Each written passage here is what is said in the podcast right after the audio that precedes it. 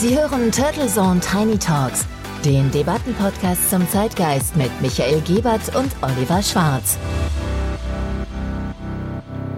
Hallo und herzlich willkommen zur Episode 76 der Turtle Zone Tiny Talks. Schön, dass Sie auch an diesem 21. März wieder mit dabei sind. Mein Name ist Michael Gebert und zusammen mit Oliver Schwarz, meinem Co-Host, begrüße ich Sie zu einer neuen, frischen Zeitgeistdebatte. Freuen Sie sich mit uns wieder auf Impulse und Denkanstöße zum Wochenstart. So ist es. Servus Oliver. Wie war denn das Feedback unserer Hörerinnen und Hörer auf unsere letzte Episode? Hallo Michael. Wir hatten gefragt, bleibt der Humanismus auf der Strecke? Und sind dabei auch auf Geschichte und Ursprung des politischen Humanismus eingegangen. Aus der Hörerschaft kam durchweg positive Resonanz, denn viele Menschen macht es Sorgen über den Zustand der Diplomatie und über die seit Jahren zu beobachtende Verschärfung im Ton der gesellschaftlichen Debatten. In der Tat, wir hatten vieles an gutem Feedback und nochmal vielen Dank an unsere Hörerinnen und Hörer dafür. Denn während der Krieg Wladimir Putins in der Ukraine sicherlich ein klarer Verstoß gegen das Völkerrecht und humanistische, friedliebende Überzeugungen ist, erschreckt gleichzeitig auch, wie viele Menschen da draußen einer militärischen Lösung des Konflikts das Wort erreden und wie wenig Vertrauen in eine diplomatische Lösung vorherrscht. Wie auch schon in den Wochen und Monaten vor der verheerenden Entscheidung des russischen Präsidenten lässt sich auch in den ersten drei Kriegswochen beobachten, dass neben einer beispiellosen Solidarität und Hilfsbereitschaft auch eine massive verbale Aufrüstung erfolgt und als erster Kollateralschaden Abrüstung, Entspannung und ein differenzierender objektiver Blick auf der Strecke bleibt. Kriegerische Auseinandersetzungen werden ja immer begleitet von Propaganda auf allen Seiten. Propaganda bedeutet ja nicht nur das Verbreiten von Lügen, auch im Namen der guten Sache wird mit Kommunikation und Bildern eine Stimmung mobilisiert, was derzeit eine neue Qualität hat, dass die sehr erfolgreiche Kommunikationsstrategie der Ukrainer nicht nur auf Mitleid, Solidarität und humanitäre wie wirtschaftliche Hilfe abzielt, sondern dass auch befreundete Länder wie Deutschland in teils aggressivem Ton mit Vorwürfen konfrontiert und zum aktiven Beitritt in den Konflikt gedrängt werden. Ja, du meinst da in dem Zusammenhang auch sicher den rumpelstilzchenartigen Botschafter Andrei Melnik, dessen Vorwürfe an Deutschland und immer neue Forderungen nach Waffenlieferungen von vielen Ampelpolitikern als unerträglich empfunden werden. Nicht nur von Ampelvertretern. Die Union nutzt diese Attacken zwar zu noch unerträglicherer Parteipolitik, aber insgesamt sind doch weite Teile des politischen Berlins, aber auch der Bürger verstört, warum Deutschland, das seit Jahren massiv die Ukraine unterstützt und auch jetzt aus Solidarität über wichtige ethische Schatten gesprungen ist und dessen Bevölkerung sich unglaublich hilfsbereit zeigt, dermaßen beschimpft und angegangen wird. Es ist aber nicht nur Herr Melnik, auch der ukrainische Präsident Volodymyr Zelensky verfolgt eine ähnliche Strategie, nur in wesentlich charmanterer Form und das sehr erfolgreich. Es geht darum, zur Parteinahme zu zwingen. Und angesichts des schrecklichen Kriegs ist die klarste Form der Parteinahme natürlich der Konfliktbeitritt durch Waffenlieferung oder gar militärischen Beistand diese bislang zu Recht rote Linie für Deutschland und die NATO wird so lange emotional in die Debatte geworfen, bis der öffentliche und mediale Druck dann einfach ein Ventil braucht. Ja, das ist natürlich aus ukrainischer Sicht vermeintlich verständlich und sehr clever aus Sicht einer schnellen, friedlichen Lösung eher natürlich kontraproduktiv. Denn dazu braucht es ja auch normalerweise Mediatoren und neutrale Autoritäten, die beide Seiten dabei auch helfen, zu einer den Krieg beendenden Vereinbarung zu kommen. Dass Russland derzeit extrem isoliert als klarer Aggressor dasteht, ist natürlich in erster Linie dem Angriff auf die Ukraine geschuldet. Aber die scharfen politischen und wirtschaftlichen Sanktionen sind ja eine Fortführung einer bereits seit Jahren verfolgten Sanktionspolitik. Die wiederum muss sich zur Legitimierung auf gemeinsames internationales Recht berufen, gegen das Russland verstoßen hat. Es ist im Völkerrecht, aber auch bei allen internationalen Institutionen daher wichtig, dass es allgemein akzeptierte Spielregeln gibt und die Legitimierung dieser Regeln sowie von Sanktionen bei Verstößen gegen diese Regeln gewinnt durch eine Teilnahme möglichst vieler Länder der Weltgemeinschaft. Eine Sanktion Russlands aufgrund eines Vergehens ist das eine. Ein Ausschluss aus wichtigen Gremien und Institutionen schwächt dagegen uns alle. Die Neutralität von Institutionen und auch von Nationen ist daher ein hohes Gut und damit meine ich nicht, dass man wegschaut. Die Mehrzahl der Völker hat den Angriff auf die Ukraine völlig zu Recht verurteilt. Dennoch braucht es auch das Recht, sich aus kriegerischen Konflikten konsequent herauszuhalten. Ob nun mit Soldaten oder mit Waffenlieferung, das hat auch nichts mit Schwäche oder Gleichgültigkeit zu tun. Im Sinne der unter dem Krieg leidenden Menschen gibt es viele Ebenen und viele Gesichter der Hilfe. Das oberste Ziel muss, glaube ich, sein, den Krieg, Zerstörung und Tod so schnell es geht zu beenden. Das gelingt seit jeher am besten mit Vermittlung und Verhandlungen und nicht mit noch mehr Waffen. Dafür braucht es aber von beiden Seiten akzeptierte neutrale Autoritäten. Die Strategie, Neutralität als Feigheit oder rücksichtslos darzustellen, ist ebenso kurzsichtig wie die Rhetorik, dass wir ohnehin alle bereits Kriegsbeteiligte wären, da in der Ukraine Freiheit und Demokratie von uns allen verteidigt werden würde. Ja, aber genau das hören wir ja jeden Tag. Man muss dazu sagen, Neutralität hat auch einen Standpunkt, der zu verteidigen ist und der bedeutet das Zuhören beider Seiten, wie du es so schön ausgeführt hast. Das Mediatorische daran ist ja am Ende des Tages und am Ende jeden Krieges ja immer das, was auch wieder zusammenführt. Leider vorher mit sehr, sehr viel Leid und Toten gepflastert. Und genau diese Debattenargumente haben wir ja nicht nur in Deutschland zu Waffenlieferungen geführt, sondern auch traditionell neutrale Länder wie zum Beispiel die Schweiz, die Schweden oder auch Österreich unter Druck gesetzt und ganz neue Debatten ausgelöst, gerade auch in der Schweiz. Ich war gerade eine Woche in der Schweiz und habe natürlich mit Interesse die Debatte dort verfolgt. Für die Schweiz steht ihre Kern-DNA der neueren Geschichte zur Diskussion.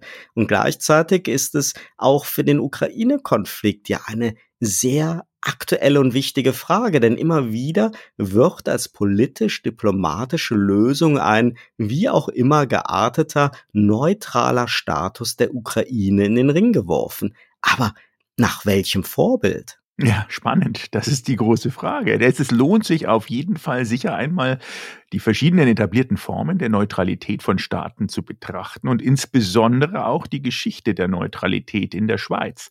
Denn während in der Debatte der letzten Wochen ja NATO und EU-Mitgliedschaft der Ukraine als die wichtigsten Punkte auf dem Wunschzettel des Landes standen, hat sich ja nicht nur die Schweiz für eine alternative Lösung entschieden und zumindest die Eidgenossen sehen das selbstbewusst ja bislang als Stärke und nicht als eine Form der Schwäche. Lass uns da heute mal eintauchen. Vielleicht gelingt es uns ja, einige starke Argumente für Neutralität zu finden. Eine Denkweise, die ebenso wie die Diplomatie gerade wahrlich nicht hoch im Kurs steht. Vielleicht aber nur missverstanden und fälschlicherweise als schwach, zauderlich, taktierend oder haltungsfrei bezeichnet wird. Das wäre eine super Sache. Gleich geht's los, liebe Hörerinnen und Hörer, nach einem kurzen Sponsorenhinweis. Dieser Podcast wird Ihnen präsentiert von Visual Communications Experts. Wir bringen Sie auf Sendung. Video, Livestreaming, Webinare und Podcasts. Ihre Experten für Audio und Video in der Unternehmenskommunikation. Weitere Informationen unter www.visual-communications-experts.com. Sie hören die Episode 76 der Turtleson Tiny Talks und wir sprechen über Neutralität als Staatsprinzip im völkerrechtlichen Sinne. Ja, und man könnte derzeit fast fragen, ob es sich doch nicht um ein Auslaufmodell handelt oder umgekehrt um ein starkes Pfund. Willst du uns mal da abholen und vielleicht am Beispiel der Schweiz gleich mal loslegen. Sehr gerne. Die Neutralität der Schweiz wird im Land immer wieder diskutiert, ist aber seit über 200 Jahren ein wichtiger und etablierter Grundsatz und geht auf den Wiener Kongress von 1814 zurück. Die Eidgenossen waren also nicht immer neutral, sondern haben sich im Rahmen des Zweiten Pariser Friedens 1815 bewusst dafür entschieden, dass sich die Schweiz nicht militärisch an Kriegen oder bewaffneten Konflikten anderer Staaten beteiligt. Dies wurde im Rahmen eines Vertrages mit England, Russland, Frankreich, Österreich und Preußen fixiert. Diese Deklaration sichert der Schweiz Unverletzlichkeit ihrer festgelegten Grenzen und Unabhängigkeit als Gegenleistung für die Verpflichtung zur Neutralität. Es geht um Außenpolitik und Bündnisse, Bewaffnung und Selbstverteidigung der Schweiz sind nicht betroffen. Es geht also um das völkerrechtlich verankerte Neutralitätsrecht im internationalen bewaffneten Konflikten. Die Neutralität umfasst nicht nur den Verzicht auf Beteiligung mit Soldaten und Waffen, sondern auch das eigene Territorium, das nicht von Kriegsparteien genutzt werden soll. Dies verhindert dann auch den Beitritt zu Militärbündnissen wie der NATO. Bei der Schweiz kommt auch noch eine Neutralitätspolitik in Friedenszeiten hinzu, die nicht unmittelbar etwas mit den völkerrechtlichen Deklarationen zu tun hat, sondern vielmehr der Glaubwürdigkeit dient und der Schweiz auch meist sehr gut bekommen ist, manchmal aber auch Kritik eingetragen hat. Nachdem wie auch in Deutschland der öffentliche und mediale Druck auf die Schweizer Regierung groß geworden ist, sich zugunsten der Ukraine eindeutig zu bekennen und die neutrale Rolle durch Beteiligung an den Sanktionen gegen Russland aufzugeben, schrieb der Schweizer SVP-Politiker und Weltwoche-Chefredakteur Roger Köppel letzte Woche in der NZZ einen vielbeachteten Gastkommentar mit dem Titel die Welt braucht eine neutrale Schweiz. Ich zitiere ihn mal. Neutralität, schreiben die Medien, so Köppel, sei Feigheit und politisches Eunuchentum. Das Gegenteil sei aber richtig. Neutralität erfordere Kraft und Festigkeit, mitmachen sei bequemer. Er macht in dem Kommentar auch einen geschichtlichen Ausflug und geht auf die Debatte ein, ob Wirtschaftssanktionen bereits als Aufgabe der Neutralität zu verstehen sei. Das wird nämlich in der Schweiz in der Tat im Parlament diskutiert und ist nicht einfach zu beantworten. Fakt ist aber, dass es bereits Stimmen gibt, die die sogenannte immerwährende Neutralität in Abrede stellen und die für die Schweiz eine wichtigere Rolle bei den Vereinten Nationen im Sicherheitsrat sehen. Der konservative Köppel hat natürlich auch eine Agenda. Und ohne zu viel sein Schweizer Innenpolitik einzutauchen, hat er, glaube ich, aber zumindest einen wichtigen Punkt. Es braucht die viel zitierte neutrale Schweiz, sei es nun die Schweiz selber oder zumindest viele weitere umfassend neutrale Länder. Eine Welt, in der alle Länder Partei nehmen, sich lagern und einer gut und böse Einteilung zu ordnen, unterliegt einfach eher der Gefahr des Krieges. Derzeit nehmen Israel und die Türkei die Rolle von Vermittlern im Ukraine-Konflikt ein. Das gibt ein wenig Hoffnung, aber als prinzipiell neutral würde man beide Länder wohl eher weniger bezeichnen. Die Frage nach der Bedeutung und Wichtigkeit der Neutralität darf man auch sicher nicht nur am eindeutig völkerrechtswidrigen Krieg in der Ukraine festmachen, der uns derzeit ja alle so betroffen macht. Die Welt kennt leider noch so viel mehr Konflikte und leider immer weniger neutrale Akteure als glaubwürdige Mediatoren und Vermittler in internationalen Konflikten. Vielen Dank für die Ausführungen, Oliver. Neutralität scheint mir doch als staatliche Institution sehr, sehr charmant hier. Und die Schweiz, glaube ich, ähm, da spreche ich für alle Hörerinnen und Hörer und uns, ist die letzten Jahrzehnte mit dieser Einstellung durchaus nicht schlecht gefahren. Denn staatliche Neutralität als Leitmotiv eines hoheitlichen Handels in einer heutigen multikulturellen Gesellschaft hat auch praktische Implikationen. Und ich denke, in den vergangenen 60 Jahren hat es gezeigt, diese Neutralität und das Neutralitätsverständnis auch in weite Teile einer judikativen Staatsgewalt zu integrieren, die auch maßgeblich aus diesem Neutralitätsverständnis heraus handelt, macht das Staatsverständnis positiver. Und diese neue Perspektive unterstützt am Ende des Tages meines Erachtens auch eine liberale Neutralität.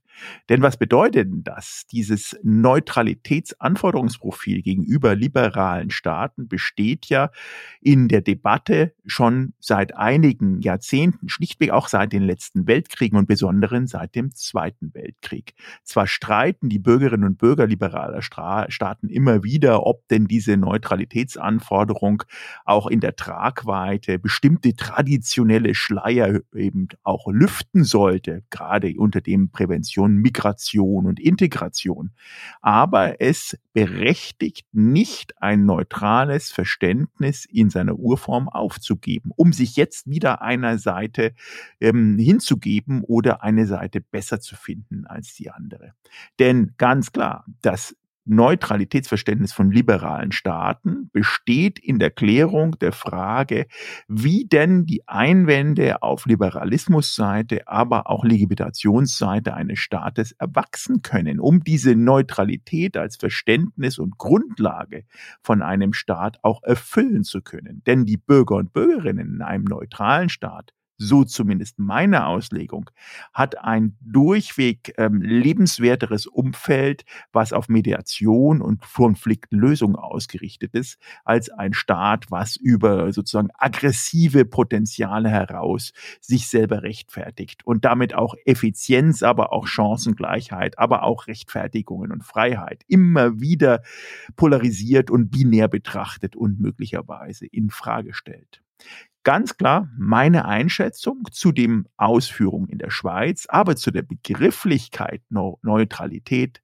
sind die, dass ein liberaler Staat, zu dem sich ja auch immer die westliche Welt hinzugezogen führt, im ersten Begriff die Neutralität als hohes gemeinsames Ziel explizit in sich spüren sollte. Und in einem zweiten Schritt dieser liberale Staat die Auseinandersetzung dann eher im Sinne einer liberalistischen Auseinandersetzung führen sollte und nicht einer gut böse Auseinandersetzung.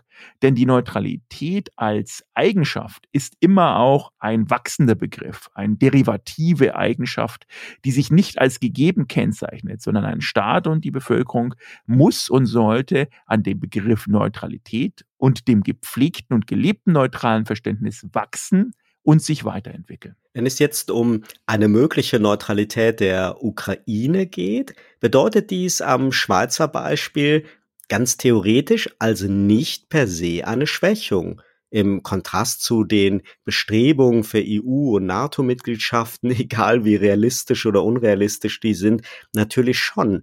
Es lohnt sich daher, weitere Beispiele zu betrachten. Auch Schweden, Finnland und Österreich sind zwar EU-Mitglied, aber nicht in der NATO. Einerseits militärisch bündnisfrei sind diese Länder dennoch nicht wirklich neutral, da ja auch die EU eine gemeinsame Außen- und Sicherheitspolitik hat. Historisch gab es viele neutrale Länder, die sich dann aber nach den Erfahrungen in den Weltkriegen einem Bündnis angeschlossen haben oder selber in den Kriegen ihre Neutralität verloren haben. Es gibt dann noch die sogenannten blockfreien Staaten wie Indien und Kleinstaaten wie Liechtenstein, die sich diplomatisch eng an die Schweiz anlehnen. Auch die Ukraine war nach dem Zerfall der Sowjetunion fast 25 Jahre bis 2014 irgendwie neutral. Aus Moskauer Sicht aber natürlich sicherlich weiterhin wirtschaftlich eng verbunden. Es fällt sicherlich schwer, eine Neutralität für die Ukraine zu verhandeln, die das Selbstbestimmungsrecht des Landes nicht in Abrede stellt. Aber geschichtlich gesehen ist auch die Neutralität der Schweiz nicht völlig ohne Interessensausgleich vieler Parteien entstanden. Eine NATO-Mitgliedschaft ist ohnehin für die Ukraine nicht realistisch und eine EU-Mitgliedschaft auch langfristig eher nicht das sind nicht die Knackpunkte, sondern die territorialen und Sicherheitsgarantien und die wirtschaftliche und politische Ausrichtung der Ukraine in Richtung Westen. Neutralität ist hier weniger der Herzenswunsch der Menschen als eine Umschreibung für einen möglichen Frieden unter Bedingungen, die für die Ukraine nicht nach dem schrecklichen Krieg noch eine weitere Bestrafung sein dürfen. Und andererseits muss es aber Stabilität in die Region bringen, denn ein Waffenstillstand ändert ja erst einmal nichts an dem Grundkonflikt zwischen dem Westen und Moskau. Die Ukraine darf nicht dauerhaft zwischen diesen Mühlsteinen zerrieben werden. In dem Sinne könnte eine klug gewählte Neutralität ein Segen sein. Das ist aber natürlich sehr theoretisch. Es wird nur dann funktionieren, wenn sowohl Moskau als auch der Westen es ernst meinen und wenn die Ukraine damit dauerhaft selbstbestimmt und selbstbewusst leben kann. Je länger die Verhandlungen dauern, je tiefer die seelischen Wunden und Narben werden und je verhärteter die Fronten mit Putin werden, umso weniger Hoffnung bleibt leider auf so eine friedenstiftende Neutralität. Ja, leider. Und ich glaube, wir haben heute ein bisschen Einblick geben können, auch zu zeigen, dass Neutralität ja auch nicht heißt, keine Meinung zu haben. Denn vielmehr Neutralität befähigt die Personen herauszufinden, wer welche Meinung vertritt diese auch, wieso die vertreten wird und wie verbreitend die Meinung ist. Und aus dieser Sichtweise der Meinungsfreiheit, Liberalität und Neutralität, wie du ausgeführt hast, auch eine neutrale Bewertung zu finden, die in Abhängigkeit der Umfeldfaktoren stattfinden kann so wie es die Schweiz zum Beispiel exerziert hat und vielleicht auch zukünftig die Ukraine. Aber allein die Wortwahl jetzt aktuell im Sinne von kriegerischer Pufferzone, was ja schlichtweg sowas ähnliches wie Neutralität bedeuten könnte, ist natürlich extrem unangenehm und unangemessen. Es muss wieder auch dieser verbale Austausch auf einer neutraleren, liberalen Ebene stattfinden, als erster Schritt hin zu einer nicht kriegerischen Neutralitäts- und Liberalitätsbezogenen Lösung. wir müssen jetzt schaffen, in einer neutralen Sichtweise diese liberalen Aspekte als Grundgerüst einer nicht kriegerischen Lösung zu, zuzuführen und aus dieser neutralen Ansicht heraus wirklich auch Frieden zu schaffen. Aber Oliver, lass uns doch mal von diesem Thema Krieg und kriegerische Auseinandersetzung ein bisschen abstrahieren und Neutralität auch beschreiben, wie das dann auch bei uns zwischen den Menschen, zwischenmenschlich, aber auch im Alltag stattfinden kann. Sehr, sehr gerne, Michael. Das finde ich auch wirklich einen wichtigen Punkt. Die Fragestellung, ob Neutralität Stärke oder Schwäche ist, betrifft uns ja auch im Alltag. Der zitierte Schweizer Journalist und Politiker Roger Köppel sagt, Neutralität erfordert Kraft und Festigkeit. Wir kennen dies in der Tat auch aus privaten Beziehungen und aus dem Arbeitsalltag und auch wir Journalisten sollten erst einmal neutral sein, beziehungsweise Nachrichten und Meinungen strikt trennen. Und auch als Vorgesetzter muss man ebenso oft Streit schlichten wie zum Beispiel Eltern von mehreren Kindern. Überall erfordert eine bedachte, schlichtende Lösung erst einmal eine neutrale Herangehensweise. Oder sehen wir es umgekehrt. Was verursacht die größten Verwerfungen in Freundschaften, Beziehungen oder unter Kollegen? Meist doch, dass sich Lager bilden, dass sich für oder gegen Menschen verbündet wird und sehr schnell aus erst einmal vielleicht kleinen, am Anfang sachlichen Konflikten ein emotionaler persönlicher Streit wird. Viele Menschen fühlen sich emotional einer Seite hingezogen, ergreifen Partei und verlieren damit automatisch eine mögliche Mediationsrolle. Der Grundkonflikt wird durch Parteinahme, so gut sie im Einzelfall gemeint ist, oft noch emotionaler. Die einzelnen Streitparteien, seien es Kinder, Freunde oder Kollegen, sind natürlich enttäuscht, wenn man sich nicht sofort auf ihre Seite stellt. Gerade in Beziehungsdramen ist es schwer, ein halbwegs neutraler Freund beider Partner zu bleiben und vielleicht sogar zu vermitteln. Aber auch in politischen Debatten kommt Meinungsstärke meist besser an als eine differenzierte Herangehensweise.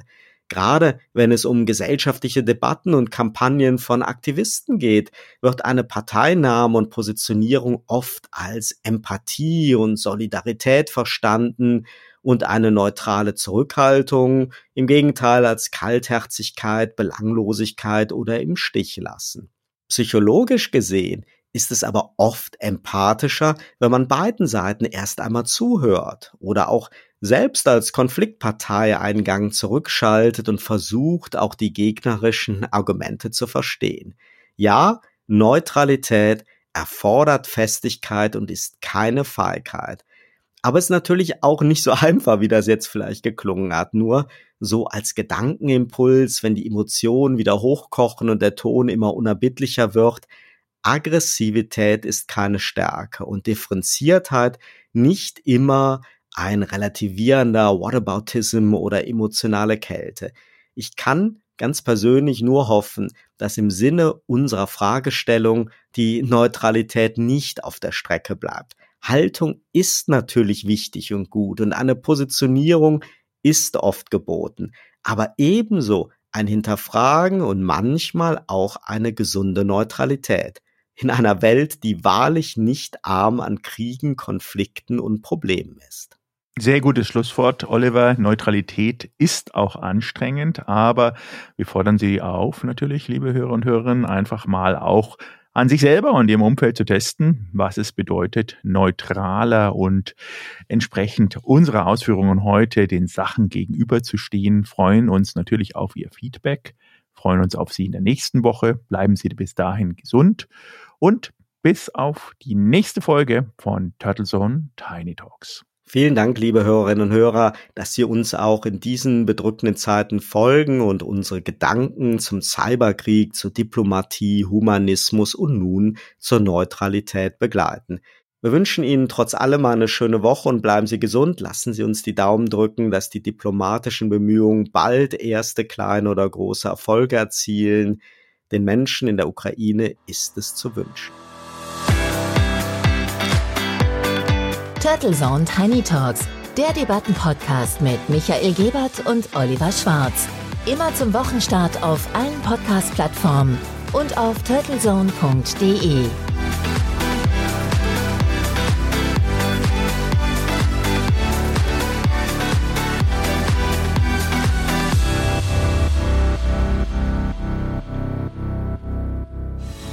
Für Werbung in diesem Podcast oder eine Sponsoring-Partnerschaft wenden Sie sich bitte an Turtle Media unter 0721 977 907 15.